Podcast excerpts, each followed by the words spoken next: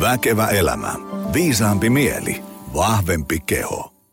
No niin, kiva, rakas ystävä, että painoitte Väkevä elämä podcastin taas pyörimään. Täällä ollaan, ähm, kuten joka viikko, äh, jos, jos en ihan väärin muista, noin 260 vähän reilu viikkoa putkeen. Äh, tota, ähm, me jutellaan tänään No, ei tiedä ihan lopulta, että mihinkä tästä päädytään juttelemaan, mutta puhutaan tämmöistä niin kuin elämäntapan muutoksen tekemistä, elämäntapa remppa, miten pääsee liikkeelle, saa itsensä kuntoon ja niin edespäin. Ja sitten mm, koetaan vähän miettiä, että miten tämä meidän mieli ja tämä meidän ajattelutapa tähän ää, tota, ää, muutoksen tekemiseen sitten oikein kytkeytyy. Minkälaisia ikään kuin tämmöisiä jarruja siellä mielessä voi olla ja minkälaisia tämmöisiä onnistumisen edellytyksiä. Ja, ja, ja tota, ää, tänään on suuri riski, että, että puhutaan ihan jostain muusta kuin mitä tämän, mulla tässä menussa on, mutta, mutta tämä on meidän kattoteema. Katsotaan, mitä, mitä tota, kohta tässä syntyy. Tästä tulee vielä, hyvä. Tästä tulee hyvä. Äh, vielä hei, muistutus ihmisille, tota, jos haluaa tulla voimailleen, kaiva esiin Optimal Performance Center, ollaan Lahdessa ja Pasilassa, äh, osta jäsenyys, väännä voimaa itse, tai jos tuntuu, että tarttis vähän punasta lankaa, jonkun vähän tsemppaan, haluaisit vaan keskittyä itse tekemiseen, niin palkkaa coachi personal training projektia tai sitten pienryhmätreeniä, ää, niissä voidaan olla avuksi. Ja sitten hei, jos tuntuu, että teidän työyhteisöön ää, kelpaisi semmoinen tämmöinen niin tutkittuun näyttöön perustuva, mutta kuitenkin semmoisella ää, ihmisläisellä ää, twistillä ja, ja reilun kymmenen vuoden valmennuskokemuksella ää, maustettu tämmöinen työhyvinvointi. Voidaan tulla vetään ihan semmoinen puolen tunnin luento tai 12 kuukauden valmennus tai kaikkea siitä väliltä, niin ähm, tökkää viesti joniatoptimalperformance.fi tai katso tuolta show notesista, siellä on linkki, mistä voit päästä lueskelemaan lisää, mitä me tehdään, niin tullaan äh, mielellään sinne teille avuksi. Kipa Tiivola, moi. Moikka. Hei, ähm, tosi moni tietää, ainakin sut, että sä oot olemassa – ja sä, sä oot niin kuin monessa paikassa ollut. Kerro kuitenkin ihmisille, että, että niin kuin, kuka sä oot, mitä teet, mistä tuut ja niin edespäin. Miten, miten, miten sä, mitä on tapahtunut, jotta sä olet tässä tänään tuo, kuka olet? Niin, että mitä, mitä ihmettä tässä on tapahtunut, kuka niin. pöydän ääressä istuu niin. ja miksi? Joo, Kipa Tiivola, tämmöiset tärkeimmät tiedot varmaan ehkä mitä itsestäni haluan jakaa on se, että mä oon elämää ja ihmisyyttä fanittava, ihmismielen sopukoista syttyvä muutosvalmentaja ja myös kilpaurheilen jollain tasolla ja asun Helsingin Töölössä, rakastan luontoa ja mulla on kuusivuotias koira. Mm. Mitä tota, miten sä oot niinku päätynyt tähän? Mikä on sun joku tämmöinen ensimmäinen tatsi johonkin liikuntaan, urheiluun, hyvinvointiin ja sitten tämä päivä? Mitä siinä välissä on niin kuin käynyt? Tämä on hirveän ihana kysymys, koska mä oon ikään kuin liikkunut niin sanotusti koko pienen ikäni. Eli mä oon tonne futisskeneen ajautunut entisen luokkakaverin. Minä myös. Oikeesti? Joo, kymmenen vuotta pelasin. Jos mulla on hyvin sama, 11. Mitä paikkaa pelasit? Mä olin se joukkueen tyhmin, eli vasen pakki. mä olin jossain vaiheessa oikea, mutta sitten musta tuli toppari ja siellä mm. mä olin sitten, mä olin itse asiassa ollut keskushyökkäjänä, sitten oli oikea pakki ja mun viimeisin oli sitten toppari ja siellä mä olin seitsemän mm. vuotta, mä viihdyin hirveästi ja sieltä lähti mun, mm. mun tämmöinen niinku liikunnallinen mm. tatsi. Ja voisi sanoa, että myös niinku intohimo liikettä kohtaan, mutta myös sanottakoon se, että – futis opetti paljon myös ihmismielestä, että yhä tänäkin päivänä mä käytän paljon mun omassa elämässä ja myös valmennuksissa niitä mm. ajatuksia ja juttuja, mitä sieltä tuli futiksen kautta, ihan tänne niin mielen tasolla. Mm. Ja sitten mä oon oikeastaan silloin, kun futis loppu, mä olin noin lukion ekalla, niin tota, mä ajauduin ryhmäliikunnan pariin mm. jossain vaiheessa – Eli mä puhun paljon tämmöisestä myös ajautumisesta, mhm. koska mm-hmm. musta se on myös ihana, että välillä kun me ollaan niin tavoitekeskeisessä yhteiskunnassa, niin se on ihana, että välillä on vain ollut mm-hmm. mahdollisuus ajautua johonkin ja sattuman kautta löytänyt asioita, ja, jotka on sitten jäänyt elämään. Mm. Ryhmäliikunta ja nykypäivänä ryhmäliikunta on hirveän vahva osa mun elämää. Että toki harrastan sitä, mutta ohjan ja koulutan Les ryhmäliikuntaa. Mm. Joo, toi, tota, se mitä futis meikälle, meikälle opetti oli semmoinen tota, tai mä oon ehkä huomannut, vitsi mä en kyllä tietysti niin kuin mä pelasin seitsemän vanhasta 17. Niin tietysti ei niin kuin ihan kaikkia muista, mutta, mutta jotenkin, jos mietitään, että, se, sehän niin kuin sai, oli, oli paljon sai niin kuin kavereita, mm. öö, elämyksiä, käytiin ulkomailla pelaamassa ja niin kuin tämmöisiä ikimuistoisia Ihanaa. juttuja. Ja, ja, ja tota, mutta sitten jos miettii semmoisia, niin kuin, että jos nyt pääsis ikään kuin aikakoneella takaisinpäin, niin mulla oli jotenkin, ähm, mä en tiedä, mä, mä sekä pelkäsin että vihasin häviämistä tosi paljon. Ja, ja sitten se, se johti semmoiseen, että, että sitten kun hävis, niin mä muistan, että, että se söi, söi miestä rotan lailla ja pitkään. Ja, ja sitten se johti semmoiseen, että, että kun tiesi, että vastaan tulee joku joukkue, mistä niin kuin 49 kertaa 50 on aikamoinen selkäsauna edessä, niin mua ei jotenkin huvittanut edes mennä sinne peleihin. Se oli semmoinen niin pakkopulla. Ja sitten se on siinä mielessä, että kun nyt niin kuin poika pelaa futista ja, ja korista, niin, tai pelas korista ja nyt pelaa futista enemmän, niin, niin tota, jotenkin ei, ei no okei, hän on vasta yhdeksän, niin voi olla, että tämmöiset tunteet tulee enemmän peliin sitten, kun on murrosikä tai muuta vastaavaa, mutta tota, ää, niin se, että tulee selkään turnauksen vaikka joka pelissä, ei niin häiritte yhtään.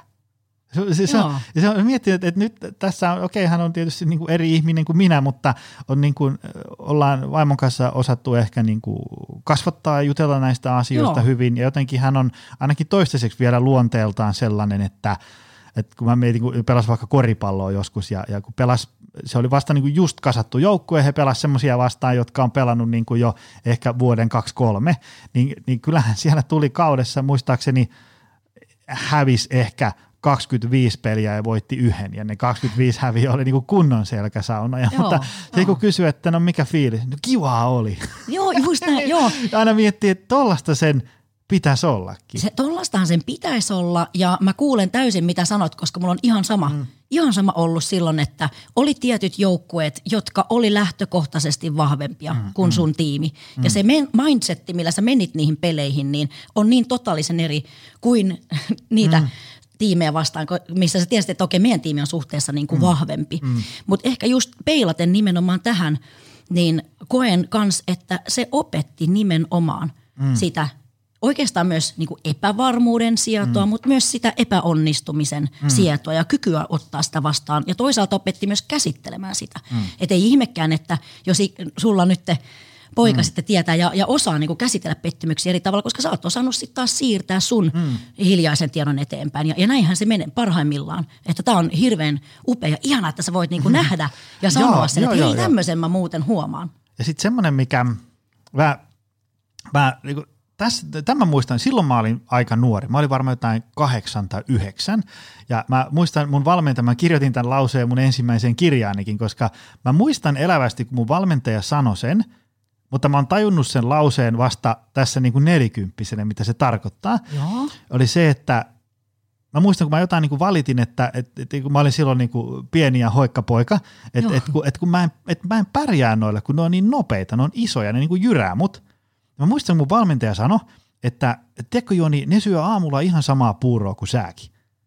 Ja sitten se meni siinä niin kuin joo joo läpä läpä, mutta tiedätkö vasta niin kuin 40 tajunnut sen, että moni ihminen, joka esimerkiksi vaikka on sitä, mitä itse haluaisi olla, niillä on Joo. vaikka elämässään jotain, ne on vaikka, niillä on joku firma sellainen, minkä on halunnut, tai ne on niin kuin rakentanut elämästä jonkun tietyn tyylisen, niin, niin aina on silleen, että voi helvetti, että oispa mullakin tolleen. Ja sitten mä aina muistan sen, ne syö aamulla ihan samaa puuroa kuin mäkin. Että okei, niillä voi olla jotain sellaista, ne on saanut syntymälahjana jotain semmoista, mitä mä en ole saanut ja näin, mutta ei ne nyt niin kuin aivan jostain toisesta galaksista ole kuin mäkin, vaan ne syö samaa puuroa kuin mäkin. Sitten ne alkaa tekemään jotain semmoisia asioita, mitä mä en. Eli se Joo. ajatus siitä, että et, et, et, niin kuin, kun on jotain ihmisiä, jotka, jotka tekee tai on jotain semmoista, mitä itsekin haluaisi olla, niin ei, ei, ei mä nyt sano, että et, et se niin kuin, että niillä on jotain semmoista, että mä voisin niin ikinä saavuttaa samaa, jos mä laitan kaiken peliin.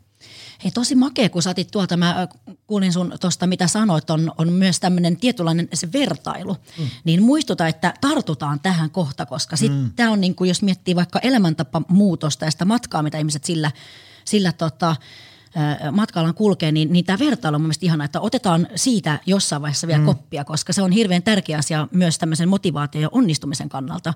Mutta mun on myös pakko sanoa, että, että mulla on semmoinen yksi ohjenuora ylitse muiden, mikä mulla on futiksesta tarttunut ja mm. se on yksiselitteisesti se, että peli ei ole ohi ennen kuin pilliin on vihelletty. Mm. Ja, ja tämä on mulla aina semmoinen, että jos mä vähänkään epäilyn, että no voi vitsit, että kannattaako, meneekö tämä nyt sittenkin plörinäksi tämä, mitä mä rupesin tekemään. Ja mitäs jos niin kuin, tapahtuu sitä tai tätä, eli mieli rupeaa taas näitä klassisia mm. uhkakuvia maalailemaan mm. etukäteen. Ja sitten mä aina sanon, tiedätkö mitä kipa, että peli ei ole menetetty mm-hmm. ennen kuin pillin on vihelletty, että niin kauan pelataan. Ja, ja mulla ainakin niin kuin helpottaa hirveästi tämmöinen mindsetti, että mä katson kaikki kortit loppuun asti niin pitkälle kuin mä voin. Ja sitten vasta kun dumari heittää pillit kehiin ja viislaa, että no niin, cut, niin sit mä voin, sit mä voin lopettaa. Mitä sun mielestä, ähm, okei, okay, meillä on nyt joutuu ottaa niinku kaksi isoa termiä, on hyvinvointi ja, ja sitten liikunta. Niin, niin, nämä nyt tietysti voidaan tarkoittaa montaa asiaa, mutta niin kuin, minkälainen yhteys sun mielestä on liikunnalla ja hyvinvoinnilla? Sillä, että ihminen voi hyvin. Miten liikunta vaikuttaa siihen? No kyllä mun on niin kuin ihan suoraan sanottava, että mulla on tämmöinen ajatus, että mun mielestä elämä on liikettä ja hmm. liike on elämää. Ja, ja niin kauan kuin on liikettä, on hmm. elämää. Niin mä pidän ihan oikeasti liikuntaa, oli se sitten missä muodossa tahansa, niin elintärkeänä. Mm-hmm. Ja, ja nimenomaan hyvinvoinnin kannat, koska se vaikuttaa niin monella tasolla meidän hyvinvointiin. Että sehän ei ole vain fyysistä hyvinvointia, se ei ole sitä ulkonäköä, ja, vaan se on oikeasti siellä on myös se mentaalipuoli. Mm. Ja, ja se vaikuttaa niin kaikkeen, että jos mm. esimerkkinä, mitä nyt valmennuksessa yleensä ollaan käyty läpi, että kun ihminen on alkanut liikkumaan enemmän, niin hän on saanut virtaa ja mm. nukkuu paremmin tai tekee parempia ruokailuvalioita, mutta valintoja, mutta hän on mm. myös niin kuin kivempi puoliso tai mm. ehkä tavallaan äiti, joka ei menetä niin helposti hermoja tai tämmöisiä, että se, se on mun mielestä kiistaton. Että totta mm. kai me voidaan nojata aina niin kuin tutkimuksia sille, että, tot, että siellä on niin kuin kiistatonta tutkimusnäyttöä siitä, mutta ennen kaikkea mä liputtaisin sen yksilön kokemuksen puolesta, jota ei, ei voi kyllä sivuttaa. Joo, joo. Se, se on niin kuin, ähm, itsekin kun messua aamusta iltaan vaikka ravinnosta, liikunnasta ja palautumisesta, miten ne vaikuttaa ihmisen elämään ja näin, niin no okei, mä, oon, mä oon vähän tämmöinen kaikkien kaveri, niin mä en kauheasti saa semmoista kiukusta palautetta, mutta aina välillä kun sitä tulee, niin, niin, niin se on, että, että tiedätkö, elämä on paljon muutakin kuin ravintoa, liikuntaa ja palautumista. Yes, kyllä se on. Itse olen yrittäjä ja isä ja aviomies ja, ja mietin kaikkia makro- ja mikroravinteita, syvällisempiäkin asioita, mutta mä oon aina niin painottanut sitä, että et, et yes, ihminen alkaa panostaa syömiseen, liikkumiseen ja palautumiseen hyvin, niin juu, ei, ei, ei varmasti voida osoittaa niin tämmöistä kausaalisuhdetta, että nyt kun sä söit ton kanasalaati, niin sen takia sun ura nyt kähti eteenpäin tällä tavalla, tai Joo. tämän, tämän äh, kyykkykehityksen vuoksi sinä olet nyt äh, parempi äh, aviomies. Ei varmasti voida tämmöistä odottaa, mutta se hyvät elintavat luo ihmiseen, ää, ne luo niinku semmoista perustaa, jonka päällä voi ikään kuin seisoa ja on enemmän voimavaroja vaikka, vaikka panostaa uraan tai, tai parisuhteeseen Joo. tai niin edespäin. Ja nyt jos tämä on liian abstraktia mössöä, niin se tarkoittaa sen konkreettisesti sitä, että, että jos, jos mä nukun nyt tästä vaikka viisi tuntia yössä, niin kyllä mä oon aika erilainen isä ja aviomies kotona – versus jos mä nukun seitsemän ja puoli tuntia. Absolutely. Kyllä, edelleen ihmisen hyvinvointi vaikuttaa pankkitilin saldo ja, ja, ja, ja sosiaaliset suhteet ja, ja perimä ja näin, mutta siitä, että laittaa elintavat kuntoon, niin aika harvoin siitä on niin kuin haittaa sille muulle elämälle, päinvastoin.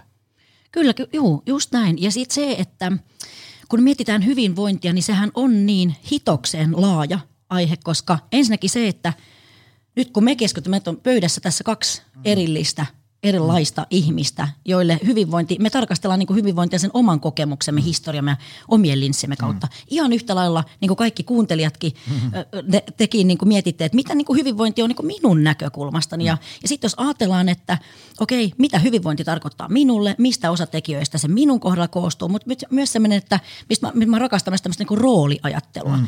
Että just se, että kun meillä on erilaisia rooleja – Eikö niin? Sulla on isä, sä oot valmentaja tai joku mm. on sitten opettaja, joku on, niin, on äiti, on naapuria, on ystävää, on, mm.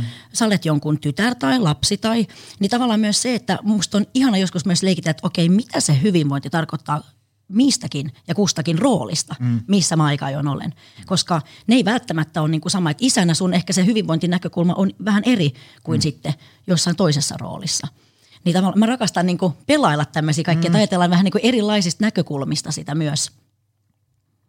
Tota, otetaan nyt, ettei vaan pääse ohitte, niin se, se vertailu, mihin äsken, äsken viittasit. Ää, tota, mitä hyvää ja huonoa tämmöiseen niin kuin vertailuun, että minä olen tämä ja tuo on tuolla, niin mitä, mitä si, siitä niin kuin pitäisi ajatella? Mä niin kuin vertailu – Sama homma. Tämä on vähän sama homma kuin kateus esimerkiksi. Että se ei ole niinku automaattisesti huono asia. Et meillä on niinku tiettyjä sanoja, kun me käytetään, niin meille niinku tulee tämmöinen negaatio mieleen. Ja yleensä tämmöinen vertailu on yksi niistä ja sitten kateushan on kans toinen. Ne on itse älyttömän hyviä asioita. Äh, ihminen ei voi olla vertailematta itseään muihin. Et siitä mm. kannattaa musta lähteä, että tämä on inhimillistä, että me vertaillaan. Mutta millaista on se vertailun laatu, on sitten mm. jo eri kysymys. Että onko se sitten tavallaan, onko se hajottavaa, eli mm. sä vertailit itse väärällä tavalla että no niin, nyt toikin tekee noin isoja hienoja asioita. Ajatellaan mm. esimerkiksi vaikka sosiaalinen media. Mm. Tämä on tämä ihan klassikko, että miksi me niin kuin, verrataan meidän omi, oman elämän perusasioita niiden muiden highlightteihin, mm. joita me sieltä somesta nähdään, eikö niin? Se on hajottava vertailu, koska silloin saatte, että ei vitsi, että munkin pitäisi olla siellä jacuzzissa, tiedätkö, kivat pikinit päällä ja niin kuin kädessä. Ja miksi mun elämä ei ole tollasta? Mm. Äh, No se ei välttämättä ole, koska ensinnäkään toi ei ehkä ole sun elämää. Mm-hmm. Eli peilaa myös vähän siihen, että onko oikeasti mitä sä haluat, mm-hmm. just se, mihin sä vertaat. Mutta sitten myös semmoinen, että vertailu on hyvä asia, jos se inspiroi. Mm. Jos sä saat siitä bensaa sun mm. intohimon liekkeihin, niin go for it. Mm. Sehän on niinku, totta kai aina kautta rantahan me ollaan niinku tietyt, yritykset benchmarkkaa toisiinsa ja mm. niinku, eikö niin? Niin sitten tavallaan, että, että totta kai, mutta mä sanoisin, että ole tietoinen siitä vertailulaadusta mm. ja siitä, että mitä se aiheuttaa sun omassa sisäisessä puheessa koska hirveän helposti meidän sisäinen puhe kääntyy siihen negatiiviseen, hajottavaan mm. itsekritiikkiin. Mä rupean ruotimaan itteeni. Mm. Versus sitten se, että mä olisinkin, että hei vitsit, että wow, toi teki tolleen, että no miten mä voisin niinku hyödyntää tätä, niinku, mm. mitä toi tekee silleen, että mä voin tehdä sen mun omalla twistillä tai miten mä voisin inspiroitua tuosta. Joo, joo, se semmoinen, ähm, se, se on ihan ymmärrettävää, että jos on itsellä vaikka jotkut tavoitteet johonkin suuntaan, ja, ja, ja tota, sitten kun sä tuolla teko, sosiaalisessa mediassa vähän klikkailet niitä sen suuntaisia juttuja, niin sittenhän sun seinä täyttyy mm. niillä jutuilla näin. Ja sittenhän se tuo siihen ne maailman parhaat siinä. Ja sitten yhtäkkiä oh. sä ootkin ihan mitätön. Ja, ja toi mitä sanoit, niin se on, on kyllä just pitää sillä tavalla paikkansa, että, että siitä, se on ihan normaali, että tulee semmoinen, että, että voi helvetti, että mä oon niin ihan surkea, noin niin kuin aivan törkyisen hyviä, niin tämmöinen niin ensireaktio. Mutta sitten voi olla silleen, että no perhana, mitähän noin nyt sitten niin kuin tekee, jotta ne on, on vaikka joku on vaikka noin kova juoksija tai noin kova voimanostaja ja niin edespäin. Sitten rupeaa niin ottaa selvää, laittaa sinne vaikka yksityisviestiä, että hei kerropa, että sulla on tullut 50 kiloa penkkiä vuodessa lisää, mitä sä niin kuin teit? Ja, ja, ja sitten rupeaa ottaa sieltä niin kuin selvää. Tämä on ehkä jotain tämmöistä tunteiden tunnistamista vai miskä sitä nyt voisi kutsua? On ja, ja tietyllä tapaa myös niin kuin odotusten hallintaa ja johtamista. Mm. Että mitä sulle tulee niin kuin sieltä verkkokalvoille ja millaisia ajatuksia sä muodostat niihin liittyen, koska just tämä, että jos sieltä tulee, että ajatellaan vaikka nyt hyvä esimerkki, kun meillä on tässä agendalta elämäntapamuutos. Mm. Ja monelle, siis en sano, että aina, mutta monellehan se tarkoittaa jonkin sortin painon pudotusta. Mm. No sitten voi olla, että siellä sosiaalisessa mediassa just alkaa tykkäillä kaikesta mm. tietynlaisista mm, kropista tai tiedätkö, urheilijoista mm. tai muista. Ja, ja sitten tulee just tämä, että – me nähdään sieltä sosiaalisesta mediasta se lopputulos. Mm. Ja silloin, koska meidän mieli jo itsestään on niin hitokseen nopea, että se on menossa sinne jo sinne tavoitteeseen, mm. mutta mut kun meidän pitäisi niinku ymmärtää, että se kuva, minkä mä somesta näen, niin siinä on se matka kuljettuna. Eli se prosessi jää meiltä näkymättömiin. Mm, ja, mm. ja sen takia se voi olla oikeasti tosi vaikea ihmisen mieltää joskus, että hitsi joku elämäntapamuutoskin, se vie aikaa. Mm-hmm. Se ei tule siinä kahdessa viikossa. Mm-hmm. Ei se tule edes niissä 21 päivässä, jos on ihmediettejä, challenge ja trululu. Mm-hmm. niin tota, että, että se me, meidän pitää niinku iskosta meidän päähän se prosessi mm-hmm. ja se vie aikaa. Mutta kun me nähdään somessa se lopputulos mm-hmm. ja se on se, että jes mä haluan olla tossa. Ja sitten me petytään, kun se ei ole siinä huomenna, kun me avataan mm-hmm. silmät, kun me herätään päivään. Joo ja sitten ihan semmoisia, että, että jos ajatellaan, että joku on vaikka 47, niin sitten sun täytyy ymmärtää, että, että jos sä niin kuin vertaat itse johonkin vaikka 25-vuotiaaseen, jolla on vaikka elämä huomattavasti yksinkertaisempaa ja simpelimpää ja silloin niin kuin kaikki maailman aika, vaiva ja raha käytettävissä siihen, miltä näyttää. Ja sulla Juh. on aika paljon vähemmän, koska sulla on lapset, asuntolaina, vuorotyö, niin että et, mä niin ymmärtäisin, että okei, sä voit niin miettiä, että et miten toi vaikka treenaa, että okei, mä en pysty niin ihan tolla tavalla, että toi vetää niin kuusi reeniä viikossa, no mä pystyn ehkä kolmeen ja, ja niin edespäin. Mä tuli tämä mieleen just siitä, kun mä just rakentelen yhtä semmoista verkkovalmennusta, joka olisi niin tarkoitettu niin keski-ikäisille kiireisille ihmisille. Mä, mä just sinne raapustelin yhtä semmoista niin kuin luentosisältöä kuntoon, että missä oli sitä, että et, et täytyisi niin kuin osata mitottaa asettaa ne omat odotukset suhteessa siihen, että mitä pystyy tekemään. Joo, sitten siinä on päälle vielä kaikki yksilölliset, tiedätkö, perimäjutut ja kuinka voima ja Joo. lihas tarttuu ja näin, mutta ihan silleen, että et niinku, et jos sä haluat nopeasti hyvän kuntoon, niin sitten täytyy ymmärtää, että se vaatii sitten niinku todella paljon. Se vaatii paljon liikuntaa, paljon syömisen kattomista – paljon ei-sanomista, jotta sä ehdit nukkua ja palautua. Ja sitten ihan realisti kysyä, että et, et, kuulostaako tämä sulle realistiselta? No sitten niinku 49-50 sanoo, että no ei. No sitten meidän, sit meidän täytyy tiedäkö vähän pakittaa, että okei, sä et pysty reenaamaan viittä kertaa viikossa, mutta sä pystyt kaksi. Ja, ja sulla riittää nyt kaistaa katsoa, että – aamupala ja lounas on kunnossa ja, ja sä, sä pystyt nukkumaan niin seitsemän ja puoli tuntia yössä, mikä on niin kuin tosi mahtava juttu, mutta sitten pitää ymmärtää, että sitten tämä transformaatio, minkä sä toivot, tapahtuu esimerkiksi vaikka 16 viikossa eikä neljässä. Kyllä. Ja et tavallaan niin osaa niin kuin suhteuttaa sitä, että et, et kun mä en ole ammattiurheilija, niin mä en voi olettaa, että mulle tulee ammattiurheilijan tuloksia niin kuin määrässä ja laadussa ja nopeudessa. Niin mä oon tavallinen ihminen, niin sitten mulla on vähän niin tämä aikahorisontti tässä niin kuin venyy. Ja, ja tämmöinen olisi mun mielestä hirveän tärkeä juttu. On, siis ihan, jo, mä rakastan tätä keskustelua nimenomaan elämän realiteeteista, mm, mm. koska ne, ne niin, kuin, niin kuin sanoitkin, kun ne muuttuu, siis hyvin usein, tämä on varmasti sulki valmennuksessa, käytetään keskustelun, että valmennettava tulee siihen, siihen tota keskusteluun ja, ja sitten sanoit, että joo, mutta kun, kun silloin ennen mm. mulla, mä olin niinku tämmöinen, silloin ennen mä pystyin tekemään tätä ja silloin niinku ennen. Sitten mä aina, mm. mä aina kysyn seuraavana, että mitä sä tarkoitat, kun sä sanot, että silloin ennen. Mm. Ja nyt tässä kohtaa yleensä valmennettavat on mullakin siis sanotaan 45 55-vuotiaita, jotka mm. sanoivat, että silloin ennen. Mm-hmm. Ja nyt ne puhuu niinku kaksikymppisen jutuista. Mm. Niin tämä on just se kysymys, että mä kysyn, että okei, hei, hmm, hieno juttu, että nyt sä oot niinku 45 ja, ja nyt silloin ennen sä olet 20. Mitä tässä välissä on tapahtunut? Mm.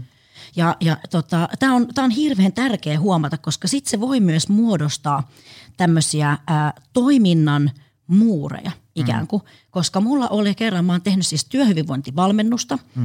ja mä kerron hyvin usein tämän luennolla tämän saman esimerkin, mutta kun tämä on täydellinen esimerkki siitä, miten mieli toimii. Mulle tuli 45-vuotias henkilö tota, valmennuksen ja hän sanoi, että kun mä kysyin, miten mä voin auttaa ja mikä sun tavoite on ja käytiin tämä keskustelu, hän sanoi, että kun hän haluaisi juosta. Että hän haluaisi mm. taas löytää niin kuin juoksun innon. Ja kun hän silloin ennen juoksi pitkiä matkoja ja maratoneja, mutta kun nyt ei enää. Ja mm. käytiin tämä keskustelu kanssa, että, että mitä on välissä käynyt. No, kas kummaa, siellä oli tullut, oltiin menty naimisiin, oli tullut lapsia, oli tullut oma kotitalo ja aita piti maalata valkoiseksi ja oli koiraa ja oli tullut ylennetty esimies hommiin ja mm. mitä näitä nyt on siinä. Niin tota, sitten toinen tuli tämmöinen kuin uskomukset, koska sitten mm. mä juttelin, että okei, että no, nyt paljon sä niinku ajattelet, että sun pitäisi juosta kerralla. Ja hän sanoi, hän sanoi 60-75 minuuttia. Mm. Ja sitten mä sanoin, että aa, mielenkiintoista. Mm. Koska hän oli niin kuin vähän aikaa, aikaisemmin sanonut, että kun ei ole juoksulle aikaa. Mm. Ja sitten, kun mä sanoin, että, että onko, niin, onko mä ymmärtänyt oikein, että sä haluat juosta enemmän, mm. mutta sulle ei ole siihen aikaa, koska sun pitäisi juosta 60-75 minuuttia. Ja hän on silleen, joo, mä että uu, mielenkiintoista, mistä tuo ajatus tuli? Ja hän oli silleen, että niin, mutta eikö se ole niin? Mä sanoin, että mm, mielenkiintoista, mistä tuo ajatus tuli? Ja vielä kerran sanoin, mutta eikö se ole niin? Minä vielä kerran, mistä tuo ajatus tuli? Ja kolmannen kerran, kun mä kysyin tonne, hän että niin, se taitaa tulla minulta itseltäni. Tataa. Ja sitten mä heitin vaan haasteen, että pitäisi jos juokset 15 minuuttia. Niin hänen kysymys oli, että voiko niin tehdä? Ja, ja tämä oli niin kuin upea keskustelu siinä, että sitten mä sanoin, että tiedätkö mitä, että mikäli ollaan nyt ymmärretty tämä asia, että homma on nyt silleen, että sulla ei ole aikaa juosta, koska siellä pitäisi olla 60-75 minuuttia, mutta sä kaipaat juoksua, mutta tota, nyt sä et tee niinku ollenkaan mitään. Niin tämä tavallaan se uskomus jäi, että tulos onkin nolla. Kun mä sanoin, että onko se 15 minuuttia sulle mahdollinen? Hän sanoi, että on. No niin, mutta tee sitten silloin se. Mm. Ja sitten siinä kävi just näin, että hän, hän lähti sitten 15 minuutin juoksuun, kyllä yhtäkkiä hän innostui niin, että ne oli 45 minuuttisia. Mm. Ja tässä meni pari viikkoa. Ni, niin tämä on just se, että kun sä kysyt, että onko tämä sulle, että mikä sitten on se realistinen. Mm, mm. Kunhan nyt aloittaa jostain, vaikka se ei ole se, mitä sä ultimaattisesti odotat ja oot ajatellut. Sä pääset sinne varmasti joskus, mutta tässä hetkessä et, koska elämää tapahtuu. Joo, joo. Sen on huomannut, että kun vaikka äh, Tietysti että tässä niin hyvinvointialallahan kuplautuu tämmöiseen tietynlaiseen ympyrään, niin kuin, että, että, että niin kuin saattaa hämärtyä se, että kuinka vaikka liikunnallisia ihmiset on. Mutta sitten kun mä käyn paljon niin kuin yrityksissä luennoimassa, niin siellähän on yleisössä aina se koko Gaussin käyrä edustettuna, että siellä on ne kilpatriatlonistit ja sitten ne, jotka ei liiku yhtään ja kaikkea sitä välitä. Niin sen on huomannut, että kun läsäyttää siihen vaikka aikuisen liikkumisen suositukset kelmuun siihen tauluun, niin siellä niin kuin 90 hartiat putoaa 15 senttiä, kun ne on niin kuin, että, että on niin kuin ihan pimeä määrä liikuntaa, että ei, ei ole mitään toivoa. Ja sen, sen ymmärtää, että jos ei ole vaikka ikinä liikkunut lähellekään niin paljon, Joo. niin, niin, niin tota, se saattaa kuulostaa niin kuin aivan pähkähululta. Niin, niin usein ollaan puhuttu sitä, että, että mä niin kysyn, että monelle, nyt käsi rehellisesti ylös, monelle nämä kuulostaa aika hurjalta, niin siellä niin kuin nousee lähes kaikkien käsi. Osa nostaa kaksi kättä. Niin, ja niin, jalat ilman. Niin, mutta puhutaan siitä, että, että mieti, jos tämä olisi se sun liikuntamäärä vaikka heitän hatusta vaikka seitsemän kuukauden päästä. Ja sitten me ruvetaan miettimään, että mitä jos nyt rupeaisi tästä niin panostaa liikuntaa vaikka, nyt sä panostat nolla tuntia viikossa, niin panostat vaikka yhden. Ja sitten viikon muut 167 tuntia elät ihan niin lystäät. Mutta tunti viikossa lupaat, että pannaan liikunnalle. Ja siitä ruvetaan niin lisään niin tunti viikkoa lisää, aina vaikka kerran kuussa, niin sä oot niin kuin käytännössä sitten neljän kuukauden päästä, jos kaikki menee nappiin, niin, niin tämmöinen liikuntasuositusten ihminen. Jos menee huonosti tai tulee vähän mutkia matkaa, niin sitten voi mennä seitsemän kuukautta, mutta sekin on niin kuin paljon nopeammin kuin se, jos sä oot miettinyt vaikka kuusi vuotta, että tarvitsisi ruveta tässä tekemään jotain. Mutta se, se tosiaan niin kuin semmoinen niin kuin se, se askel kerrallaan on niin, kuin niin kliseinen kuin vaan voi olla – mutta usein kliseet on kliseitä, koska ne on totta. Ne toimii. Niin, niin. Ja, ja en, en mä usko, että, että ammattilaiset jauhaa kliseitä perusasioita askel kerrallaan, mieti mikä sopii sulle, oo armollinen, kuitenkin jämäkkä ynnä muuta tämmöistä. Ei, ei ammattilaiset jauha niitä niin kuin ihmisten kiusaksi tai, tai, tai, siksi, niin, tai siksi, etteikö ne tietäisi, että on muitakin keinoja, mutta kun ne tietää, että nämä saamarin tyyliset perusasiat vaan niin kuin – tarvii tehdä. Ne luo pysyvyyttä. Niin, että, niin. Että totta kai, siis tuloksiahan me saadaan, huolimatta siitä, mitä me tehdään. Mm. Mutta kysymys kuuluu, että kuinka pitkäjänteisiä ne on mm. ja muuttuuko oikeasti asiat. Mm. Että sehän tässä on haaste pikadieteissä ja kuureissa mm. ja, ja näissä, koska ne ei oikeasti muuta sitä ihmisen ajattelua. Mm. Koska sitten jos sulle aina tulee vaan ulkopuolelta – sitä materiaalia ja teen näin, teen näin, teen näin, niin mm. niin mitä sä siinä oikeastaan itse asiassa koskaan opit? Mm. Niin et mitään. Et se, se tavallaan sen takia niin kun muutos on haastele myös siksi, että se, se vaatii sen mielen työskentelyn. Mm. Ja se ei ole helppoa. Se vie energiaa. Aivotyö mm. vie energiaa. Mm. Ja, ja tavallaan, ja, mutta se, se on niin kun senkin takia, että joku muutos, että me ollaan jotenkin niin hirveän kärsimättömiä. Tämä on mielenkiintoista, koska mä oon paljon miettinyt, että mistä kärsimättömyys tulee. Mm. Ja mitä suurimmat todennäköisesti, kun ihminen, me ollaan, me ollaan kuitenkin aika ratkaisukeskeisiä mm. olentoja. Ni, niin sitten meidän niin kuin tendenssi on sille, että no nyt mä aloitan tämän muutoksen, niin mä korjaan tämän ruokavalio, liikunta, uni, mm. sitten mä alan meditoimaan ja sitten mm. mä kuuntelen äänikirjoja ja tiedätkö, teen niin kuin mm. kaikki trullulut ja, ja näin. Ja tota, sitten mä koen, että mä oon niinku ratkaissut asian. Nyt mm. haastehan se, että kun mun mieli kokee, että kun mä oon mm. listannut, että nämä mä muutan, pum pum pum pum pum, niin mieli kokee, että mä oon ratkaissut asian. Mm. Mutta kun se ratkaisu ei ole vielä tullut, se, se vaatii myös sen niinku tekemisen. Et senhän takia ihmiselle on luontaista ne miettiä, että kun maanantaina alkaa dietti, koska silloin se tässä hetkessä, onko sitten edeltävä viikon torstai vai, vai perjantai vai viikonloppu, kun morkkistellaan, niin, niin mieli kokee ratkaisensa asian sillä, mm. että haa, maanantaina alkaa. Niin tämä on sama juttu siinä mm. elämäntapamuutoksessa, että haa, mä ra- nyt mä niinku, nää, nää, nää mä laitan kuntoon, niin sitten tavallaan sulle tulee jo se fiilis, että no niin, nyt mä ratkaisin tämän asian. Ja se on sama homma, kun sä ostat kuntosalikortin. No niin, mm. nyt mä, niin, mulla on tämä kuntosalikortti, nyt tämä asia on ratkennut. Mm. Mutta kun se ei ole, kun se työ on vielä tehtävä. Joo, joo. Mä, mä luin, missähän se oli? Se oli jotain varmaan Precision Nutrition, niitä koulutusmateriaaleja, missä puhuttiin siitä, että, että se, että ihmiset aloittaa elämäntapamuutoksen niin, että kaikki mulle, että mä laitan niin kuin kaiken uusiksi, niin se on omalla tavallaan tosi ymmärrettävää ja inhimillistä, koska ihminen haluaa, kun se aloittaa elämäntaparemontin, niin sehän haluaa itselleen hyvää. Niin, niin kukapa ei haluaisi itselleen niin kuin parasta mahdollista hyvää. Ja sitten maalaisjärjellä paras mahdollinen hyvä on se, että mä korjaan kaiken. Et kun mulla on syöminen pielessä, liikunta pielessä, palautuminen pielessä, niin nämä kaikki pitää laittaa kuntoon. Niin silloinhan se on ikään kuin todella ymmärrettävää, että ihminen haluaa sitten niinku pistää kaiken. Koska e, harva maalaisjärjellä haluaa sille, että, että okei mä laitan nyt vaan niinku syömisen kuntoon – ja, ja mä, halu, mä, mä annan palautumisen ja liikunnan olla edelleen huonosti. Ei, Joo. vaan ihminen haluaa, että nämä kaikki pitää. Ja sitten kun sulla on se innostus, niin sitä kautta sulla saattaa olla ehkä vähän niin kuin epärealistiset niin kuin käsitys siitä, että mihin sä sitten niin oikeasti pystyt sen kahden ja puolen viikon innostuksen jälkeen. Joo. Ja ihana kun sanoit on, että ihminen kuitenkin haluaa itselleen hyvää, koska tämä on tärkeä keskustelu myös silloin, kun se sisäinen puhe ihmisellä kääntyy siihen ruotimiseen. Mm. Että vaikka ajatellaan nyt tätä epäonnistumista, että olen aloittanut muutosprojektin, joka sitten epäonnistui, tai tulee näitä NS-klassisia repsahduksia, mm. mikä on nyt tämä sana, mistä kukaan ei tykkää, mutta mä käytän, koska se on kansantermi, mm. niin tota, että jotenkin sitten täytyy aina muistaa, että ihmisen tekemisissä mm. on aina positiivinen aie. Mm. Omassa maailmassaan mielessään siinä on aina positiivinen aie. Mm. Eli myös se, että et ehkä vähän myös leputtaa niitä hermoja siinä, että sä et ole niin kuin huono tai karsea ihminen, jos sä nyt niin sanotusti sorrut näihin pikadietteihin, koska mm. sulla on oikeasti positiivinen aie taustalla ja niin, mm. niin kuin sanoit, tehdä itselleen hyvää. Mm. Mutta mut enemmän just tämä, että sitten siellä on niinku tiettyjä asioita, mitä vähän pitää oppia niinku suitsimaan ja, ja johtamaan. Mm. Ajatuksia sä et voi niinku hallita, mutta sä voit oppia johtamaan niitä. Et ajatuksia joo, tulee joo, ja joo. menee ja näin, mutta, mutta et se, mä, mä puhun niinku ajatusten johtamisesta. Mm.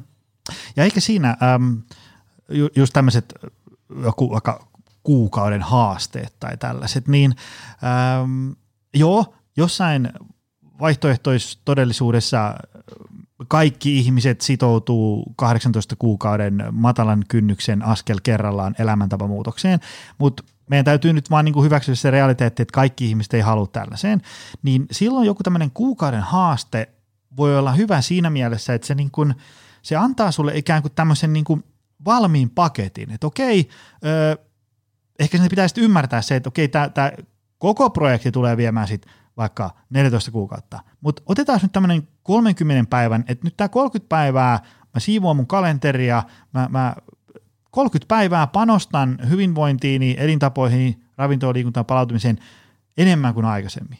Ja se voi tarjota tämmöisen niin kuin, vähän niin kuin projektin. Kyllähän me niin kuin työelämässä me viedään jotain 30 päivän projekteja menestyksellä maaliin, niin sitten voisi tavallaan, että mitä ikinä siellä töissä teet menestyksekkäästi siinä projektissa, niin tuo se sama ajattelutapa tänne elintapoihin ja paina menee se 30 päivää, mutta muista, että että että sitten niin kuin siinä, missä projekti voi päättyä 30 päivän jälkeen, niin, niin elämä toivon mukaan ei pääty sen 30 päivän jälkeen. Et mieti, että et, et niin kuin siinä jossain sitten 20 yhden päivän kohdalla rupeaa miettimään, että mitenkäs mä jatkan sitten ikään kuin tämä, tämä deadline päättyy. Et ei niin, että vetää jollain ihan semmoisella täysin mahdottomalla systeemillä se joku päivämäärä silmissä kiiluen, että tonne mä runtaan väkisin toi mun maali, ja sitten kun sinne pääsee, niin oh, nyt tää on ohi, ja sitten palataan.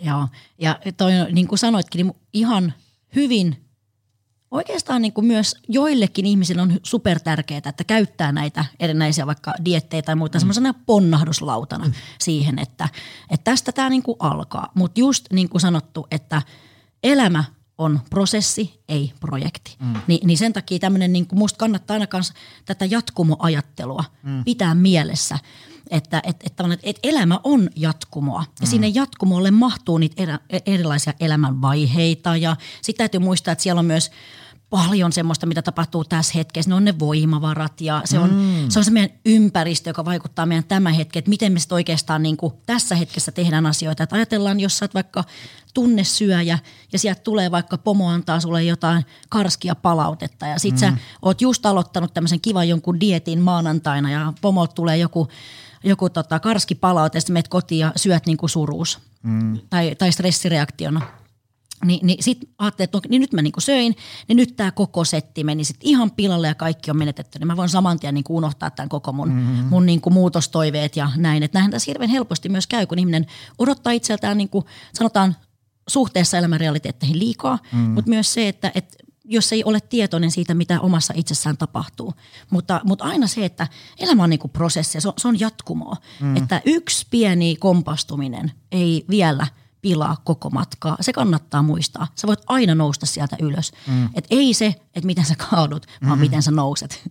Ja se on hyvä, hyvä muistaa myös se, että, että siinä missä, äh, jos sanotaan, että että että että vaikka yksi joku ilmaheittomerkeissä repsahdus ei pilaa mitään, niin on hyvä muistaa myös, että kääntäen yksi fiksu kanasalaatti ei myöskään korjaa kaikkea, vaan yes. me tarvitaan, niin kuin, niitäkin täytyy – saada paljon, jotta me saadaan niin kuin jotain tuloksia aikaan. Toi on hyvä pointti. Muista toi on hyvä pointti, koska sitähän se on, että jos mietitään vaikka rutiinien luomista, hmm. niin jos sä haluat uuden rutiinin sun elämään, niin varaudu ystävä rakas ainakin kahteen kuukauteen. Siis minimi kaksi hmm. kuukautta.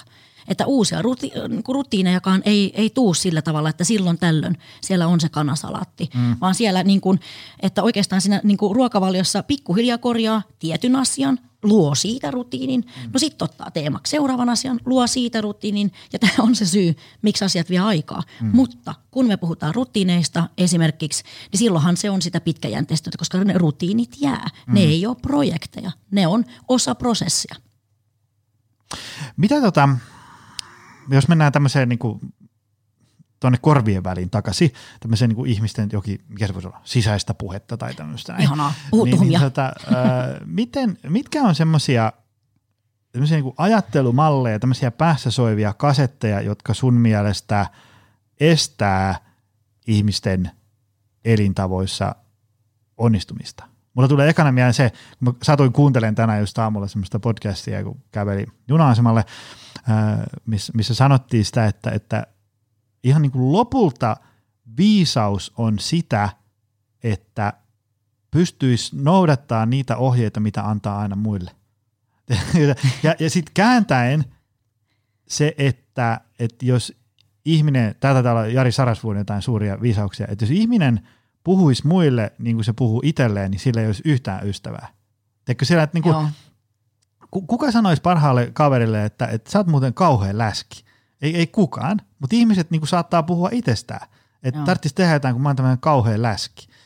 Sitten on silleen, kuuntelee, että aika rajua kama, ja se ei ollut varmaan eka kerta, kun se ihminen sanoi tämmöisen lauseen niin kuin ääneen ja, ja mielessään. Niin, niin ainakin tämmöinen niin kuin, jotenkin tämmöisen niin kuin sisäisen puheen tunnistaminen olisi ainakin niin kuin hirvittävän kova juttu, koska on. Se, se on totta, että mehän ei voida, me ei voida päättää, mitä ajatuksia meidän päähän pulpahtaa. Siellä jossain Hesarissa oli hyviä juttuja, että se, se kun psykologit puhu siitä, että, että, että meillä ihmisillä on lopulta ihan niin kuin hirveitäkin ajatuksia mielessä, että me ei, oh, niin kuin, me, me ei niin kuin, me, onneksi kukaan ei kuule niitä ikinä. Mutta sitten siellä tavallaan niin elämäntapa kontekstissa, niin, niin eihän, en, mä en voi niin kuin päättää, mikä seuraava ajatus mun päähän pulpahtaa. En, enkä mä voi, sit jos otetaan vaikka tämmöinen niin joku vaikka viikko tai, tai joku seitsemän kuukautta, niin kyllähän sinne pulpahtelee kaikenlaista. Mutta se, että kuinka ikään kuin mm, tämmöistä niin ilman filtteriä niitä asioita sitten ottaa tosissaan. Koska sinne, sinnehän tulee kaiken näköistä. Sinne tulee kaiken näköistä. Mun mielestä niin kuin avaintekijä on mm. nimenomaan tietoisuus. Tulla tietoiseksi mm. siitä, että haa, mm. minulla on ajatus. Mm.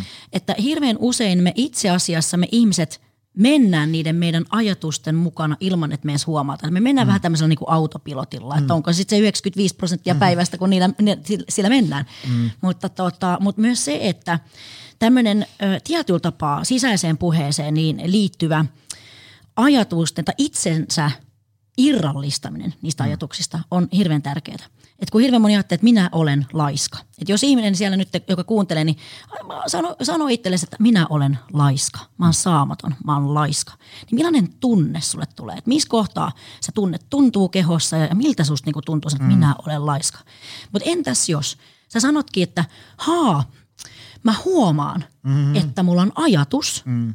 että mä oon laiska – niin tavallaan, että et myös semmoista oppisi käymään keskustelua sen mm. niin kuin oman itsensä niiden ajatusten kanssa, koska me otetaan aika helposti ajatuksia totena. Mm. Et myös joskus, me, ollaan joskus jopa niinku valmennettavan kanssa oikein tehty tämmöinen niinku suivaantumisharjoitus, että nyt niinku suivaanotaan niille omille ajatuksille, että kyseenalaista ja, ja käy niiden kanssa keskustelua, että onko todella näin. Että mm. onko mä oikeasti laiska? Mm. Että, että mitä asioita, mitkä, mitkä asioita mä koen, että on selkeitä merkkejä siitä, että mä oon mm. laiska. Mutta entä sitten, jos sä mietit, että no okei, mikä on vaikka laiskuuden vastakohta sulle, niin millaisia ominaisuuksia sä huomaat, että itsessään on semmoisia, että mm. et, et palveleekin niin kuin sitä, vaikka jos laiska, niin, niin aikaansaava. Voisiko mm. se sitten olla vaikka yksi vastakohta, en tiedä. Mutta et, et mitkä onkin sitten semmoisia, että niin, mutta mitkä on ne tekijät sussa, mitkä on semmoista, jotka palvelee aikaansaamista. Mm. Että tavallaan että oppis vähän niin kuin kiistämään ajatuksia. Niin mun mielestä mm. tämä on tärkeä, koska se tietoisuus siitä mm. on se juttu. Joo, joo. Ja se, tota, semmoinen äh, ajatus siitä, että et, et, niin kuin jotenkin, mitä se voi, an, niin kuin siedätys hoidattaa itseään ikävissä tuntemuksissa. Se voisi olla ehkä yksi semmoinen ajatus. Tavallaan niin kuin se, että, että kun ähm, mä, mä menen kuntosalille, niin se on mulle lähes aina kivaa. Mä lähden lenkille, niin se ei ole oikeastaan ikinä kiva. Mutta mä oon, niin kuin, mä oon ottanut sen semmoisena jonkinlaisena äh, harjoituksena, että kun mä lähden lenkille, niin se alkaa niin kuin korventaan keuhkoissa ja mä en tiedä mikä siinä on. Se, se ei ole vain sellainen liikuntamuoto, joka niin kuin sytyttää mua samalla tavalla kuin vaikka penkkipunnerus ja jalka. Se on vaan niin kuin jalkapallon pelu, uiminen, näin, ne menee niin kuin mahtavasti. Mutta toisaalta lenkki, mä teen sitä sen takia, koska on terveysvaikutuksia öö, ja, ja, ja sitten sit mulla lähtee niin kuin lenkkipolku siitä melkein niin kuin meidän talon nurkalta. Joo. Niin se on niin kuin helppo. Öö, ja sitten se on niin kuin kolmantena mulle tämmöinen jonkinlainen mentaalinen harjoitus siitä, että kun mä lähden lenkkeilemään, niin se tuntuu monella tapaa niin kuin epämiellyttävältä. Joo. Niin sitten mä jotenkin niin kuin, niin kuin, se oli yhdessä, yhdessä englanninkielen, äh, äh, englanninkielisessä podcastissa, missä ne puhuu siitä, että, että, että kun alkaa tuntua vaikealta, niin, niin jotenkin niin kuin marinoisi ja meditoisi sitä tunnetta. Ne puhuu sitä, että, että niin kuin, kun lähtee tekemään jotain ikäviä asioita, niin, niin on, ne, ne niin toistaa päässään ajatusta, että this is what heart feels like. Ja, ja, ja sitten tavallaan, niin kuin, että mäkin lenkeen välillä, ja sitten mä oon niin kuin, että kun tekee mieli, että, että nyt mä alan kävelee, niin sitten mä, niin kuin, mä niin kuin kotan jonkun, että mä juoksin tonne, tonne mutkaan, ja se on jossain siellä vaikka 500 metrin päässä. Ja sitten mä niin kuin mutustelen, miltä se ikävä tunne siinä juostessa tuntuu. Ja uh. sitten se on, jos ei nyt muuta, niin, niin no tietysti siitä tulee terveyshyötyjä, kun, kun hengästyy, mutta sitten mm-hmm. siitä jotenkin sillä tavalla, niin kuin se, se on sillä tavalla niin omalla tavalla jotain, niin kuin, en tiedä, voimauttavaa tai vastaavaa, kun huomaa, että mä pystyn juoksemaan – vaikka tämä tuntuu epämiellyttä. Mä pystyn tekemään asioita, vaikka tämä tuntuu siltä, että ei huvita yhtään. Siis mä niin fiilaan tota, koska toi on, ja, ja sehän on tämmöinen niin kuin, että epämiellyt, yllättävien kokemusten kohtaaminen ja, ja niiden kanssa eläminen, se on oikeasti, mä tunnistan ihan saman. Mulle mm. juoksus on just kans tota samaa. Mm. Mä siis äh, treenan ja kisan lajissa nimeltä Hyrox. Mm. Ja siinä on 50 prosenttia Hyroxista on juoksu. Ja se mm. vaatii sen, että mun harjoitukset koostuu myös juoksemisesta. Mm. Ja mä huomaan, että mulla on tosi paljon tämmöisiä, että no kun mä en ole ihan varma, että mun ei oikein huvita mennä juoksemaan, koska mitäs jos se tuntuu epämiellyttävältä. Mm. Ja mä löysin kerran tämän ajatuksen itseltäni ja mä niin makustelin tätä. Sitten mä olisin, että ei ole todellista, että miksi mä en tekisi just näin. Että sitten mä tein ihan sama kuin sinä, mm. että hei mä lähden juokseen ja jos se tuntuu epämiellyttävältä, mä otan sen mentaaliharjoituksena. Mm. Koska toinen on semmoinen, että hyvin usein meitä ihmisiä jopa pelästyttää se, että joku ei tunnukaan hyvältä. Mm-hmm. Että sehän on meidän niin kuin aivojen luonne myös se, mm-hmm. että eihän me haluta mennä kohti epämiellyttävää, vaan, vaan kohti niin kuin miellyttävyyttä. Mm-hmm. Niin mä luulen, että se, se on oikeasti myös se haaste, on ottaa vastaan se epämiellyttävyyden kokemus, mutta kun se kuuluu asiaan. Mm-hmm. Ethän sä ikinä myöskään esimerkiksi vahvista sun resilienssiä mm-hmm. tai tämmöistä niin kuin – haasteiden sietokykyä tai muutoskykyä, jos, mm. jos, jos sä et niin kuin ota sitä vastaan sitä epämiellyttävyyttä. Niin tämä on oikeasti muista, että, että kun seuraavan kerran joku haaste tulee, niin, niin tee siitä mentaaliharjoitus. Mm. Kohtaa ne tunteet, mikäli oot, oot niin kuin siihen valmis. Mm. Se tunnetyöskentely, tunteiden nimeäminen, se, se niin kuin käsitte, se on ihan käsittämättömän tärkeää, koska me ollaan tunnevetoisia olentoja. Joo, ja, ja, ja mä mietin just sitä, että, että kun modernissa maailmassa, jos nyt sattuu olleen pullat sille kohtalaisen mukavasti uunissa, niin täällähän pystyy välttelemään epämiellyttäviä tuntemuksia ja kokemuksia ja tilanteita niin kuin tosi paljon. Siis sillä tavalla, että et, et vaikka etsii jotain työpaikkaa, niin voi olla niin kuin tosi ronkeli. Tiedätkö, että, että, että mä en halua tehdä tota, enkä tota, ja tuossa pitää herätä aamusi ja tuossa pitää tehdä tota ja näin. Että mä, en, mä en tee noita töitä. Sitten sä voit sit voi käydä niin, että ei mene mihinkään töihin. Tai, tai sitten voi olla tosi ronkeli ja sitten löytää sieltä itselle jonkun kivan työn. Hieno juttu.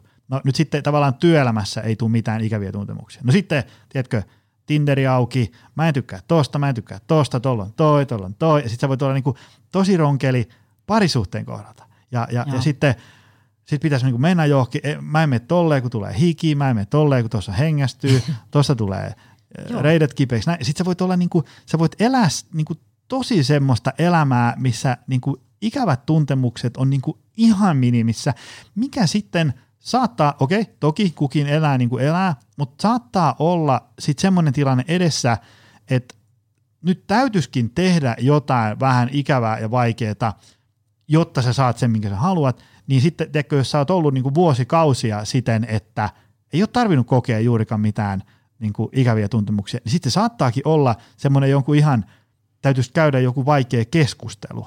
Joo. Tai täytyisi niin kuin ponnistella jonkun asian eteen vaikka, vaikka niin kuin kuusi päivää, niin ne tuntuukin ihan mahdottomia. Tai sitten voi äkkiä käydä silleen, että jos, jos on tavallaan niin kuin tämmöisen epämiellyttävyyden sietokyky tosi huono, niin, niin, niin, niin tota, sitten jää äkkiä paljon kivoja asioita saavuttaa. Kato, se on just näin, että se näkökulma, niin kuin, se näkökulma kapenee tosi mm. paljon silloin, jos aina ajatellaan, kun me vähän tupataan elää tällä hetkellä skidisti tämmöisessä minäkeskeisessä kulttuurissa, mm. että meillä on kuitenkin aika vahvasti taipumus, että, että niin kuin sen maailman pitäisi sopeutua minun tarpeisiin.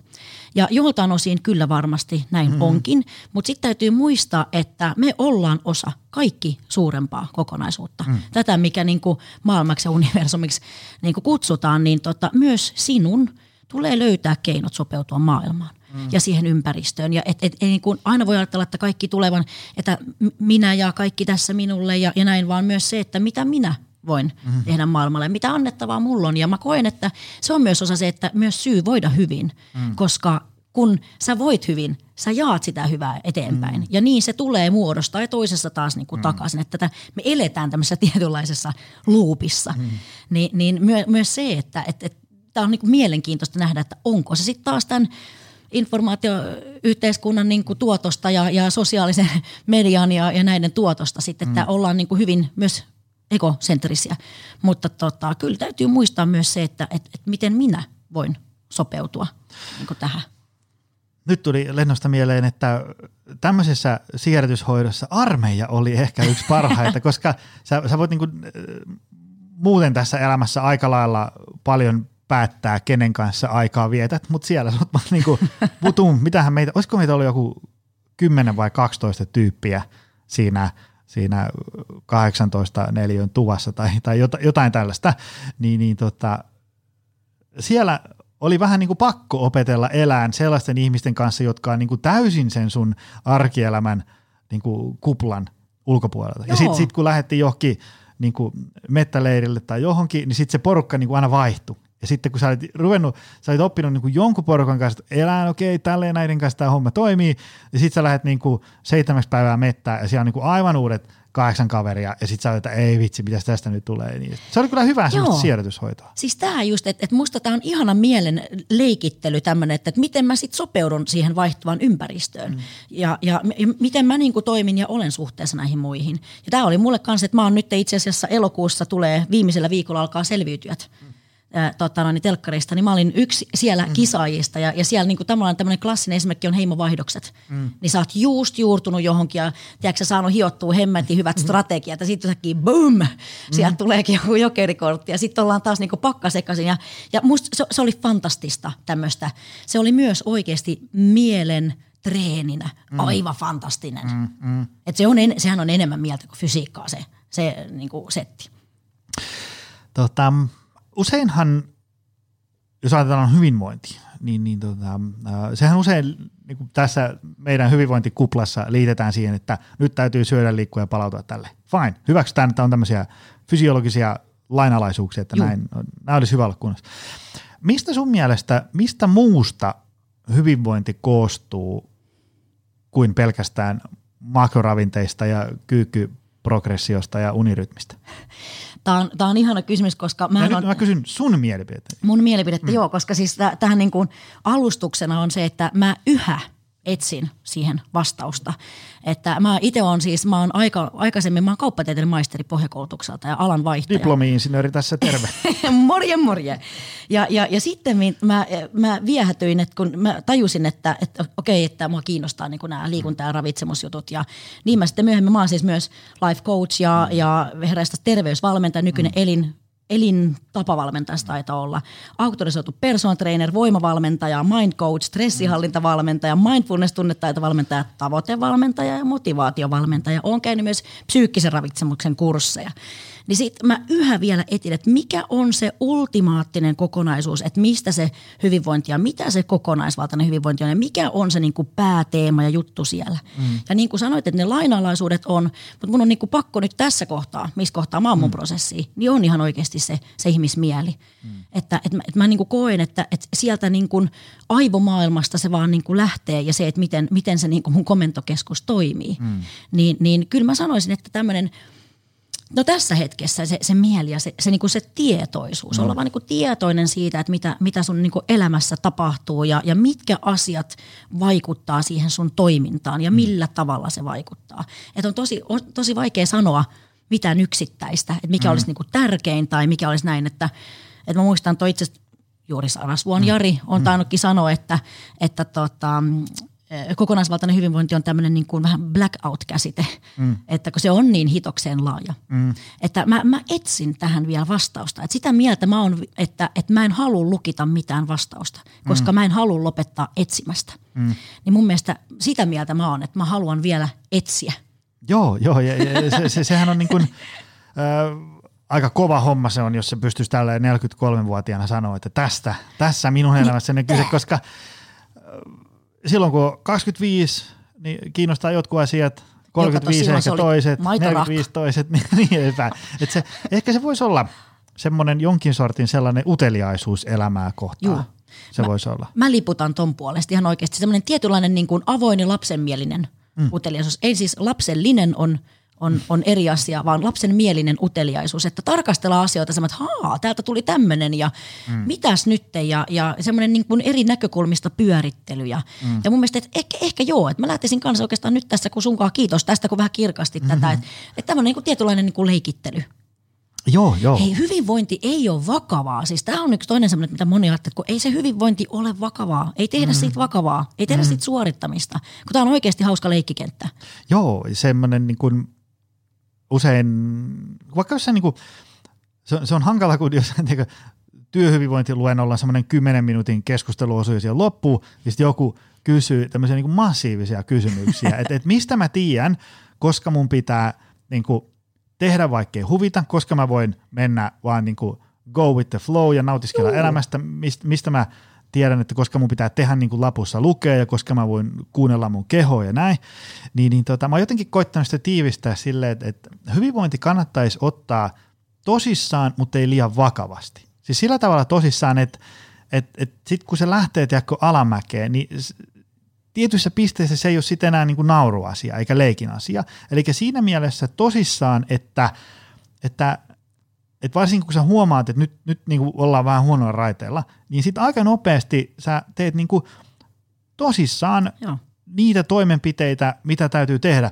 jotta se suunta muuttuu taas hyväksi. Mutta ettei ota sitä niin kuin liian vakavasti, etteikö voisi joskus vaikka – vaikka nauraa itselleen vähän tai, tai, tai tota, Ehdottomasti. Ää, tehdä jotain ihan pöhköä tai, tai teetkö, heittää se ruokavalio roskiin, koska nyt ollaan teetkö, festareilla ja once in a lifetime juttu, näin. Et niin kuin tosissaan, mutta ei liian vakavasti. Se voisi olla ehkä semmoinen hyvä asenne.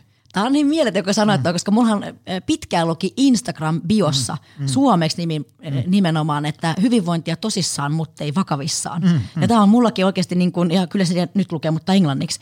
Mutta se, se on just näin, että, että ei se ole niin kuin, että, että totta kai se puhutaan nyt siitä repsahduksesta sitten tai jotain, mutta ei se ole niin kuoleman vakavaa. Mm. Että niin kuin elämään kuuluu kompastelu. Mm. Että ootko koskaan nähnyt, että lapsi syntyy ja kävelee saman tien? Mm-hmm. Oletko ikinä nähnyt semmoista, että Tadaa, täältä tultiin ja jaha, lähden tästä mm-hmm. maratonille. Mm. Ei ole. Kun lapsi opettelee, mitä hän tekee, kun hän kaatuu, hän nousee uudelleen ylös. Että mm. ei se, kunnes taas niin kuin matka jatkuu. Mm. Että musta niin kuin, hyvä ihan oikeasti on, on skannata se, että et, et, se oma vakavuuden taso, että onko sitten nollasta sataan, jos mm. laitat tämmöisen jatkumen, että nollaan, että hemmetin vakavaa ja mm. sata on niin kuin silleen töttörö, niin, niin asettaa vähän sitäkin niin kuin siihen skannalle, että minkä numeron antaisi nyt, kuinka vakavasti sä suhtaudut hyvinvointiin nyt ja mitä se lukku sulle kertoo.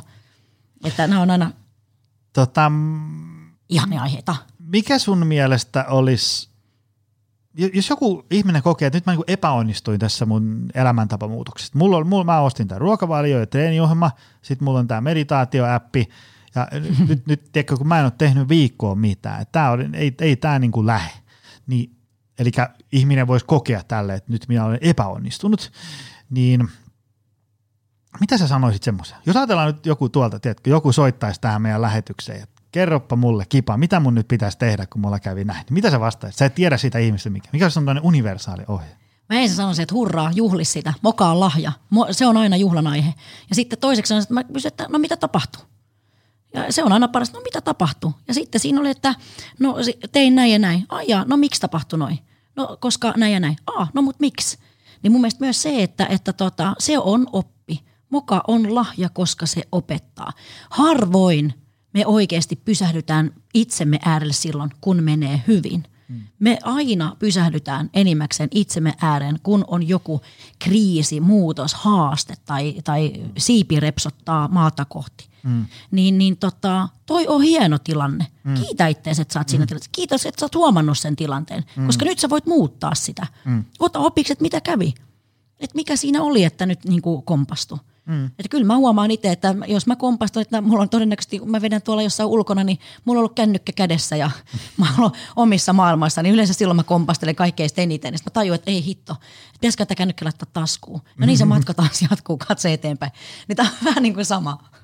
Opi siitä, rakas ystävä.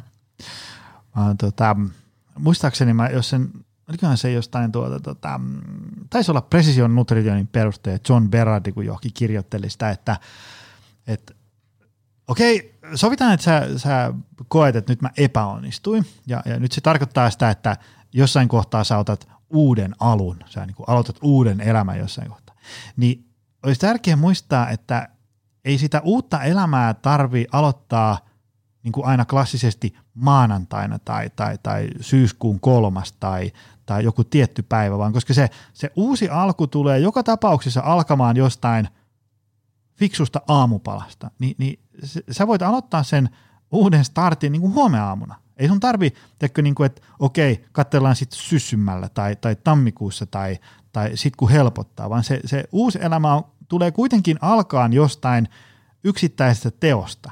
Joo. Niin ei sitä yksittäistä teo, tekoa tarvitse siirtää niin kuin johonkin – niin kuin kahdeksan kuukauden päähän välttämättä. Okei, jos elämä on nyt ihan kaaosta, niin fine, mutta joka tapauksessa kun se on niin ensimmäinen ajatus on, että okei, mä en nyt tässä keväällä onnistunut, niin katsellaan sitten syksyllä.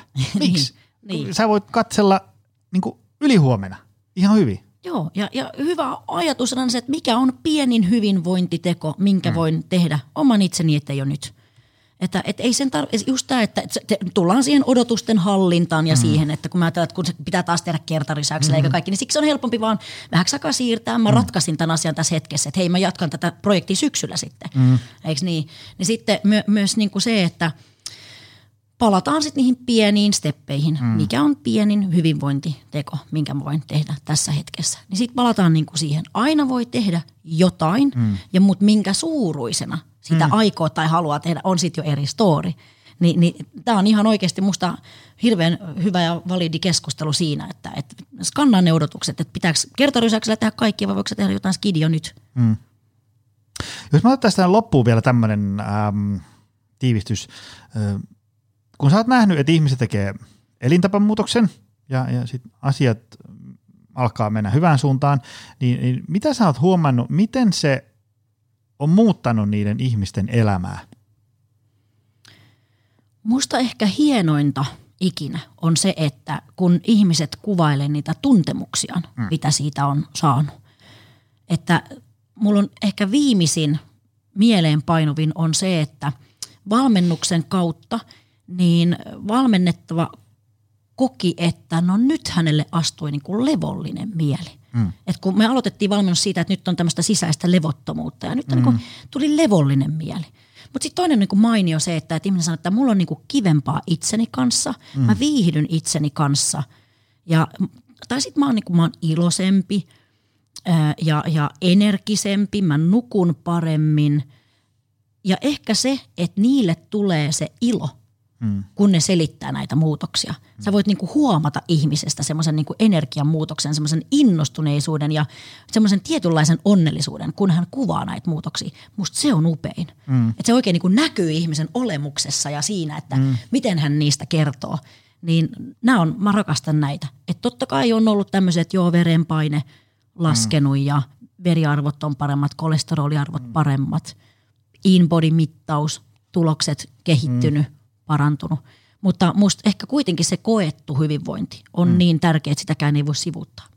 Joo, ja se on, se on ehkä sellainen, äh, se on siinä mielessä huono myyntiargumentti, koska niin on. siis tämmöinen niin kokonaisvaltaisesti parempi olo, jaksan tehdä enemmän asioita. Se on siinä mielessä huono myyntiargumentti, koska sitä se ei vakuuta ennen kuin sen itse niin kuin voi kokea ja tuntea. Totta. Siis semmoinen, että joku, tiedätkö, sä näytät before-after-kuvat, 30 kiloa lähti, niin joku voi katsoa, että wow, mäkin haluan tota. Mutta jos joku sanoo, että koen olevani kokonaisvaltaisesti energisempi ja elämäni on nyt parempaa, niin se on niin kuin, häh?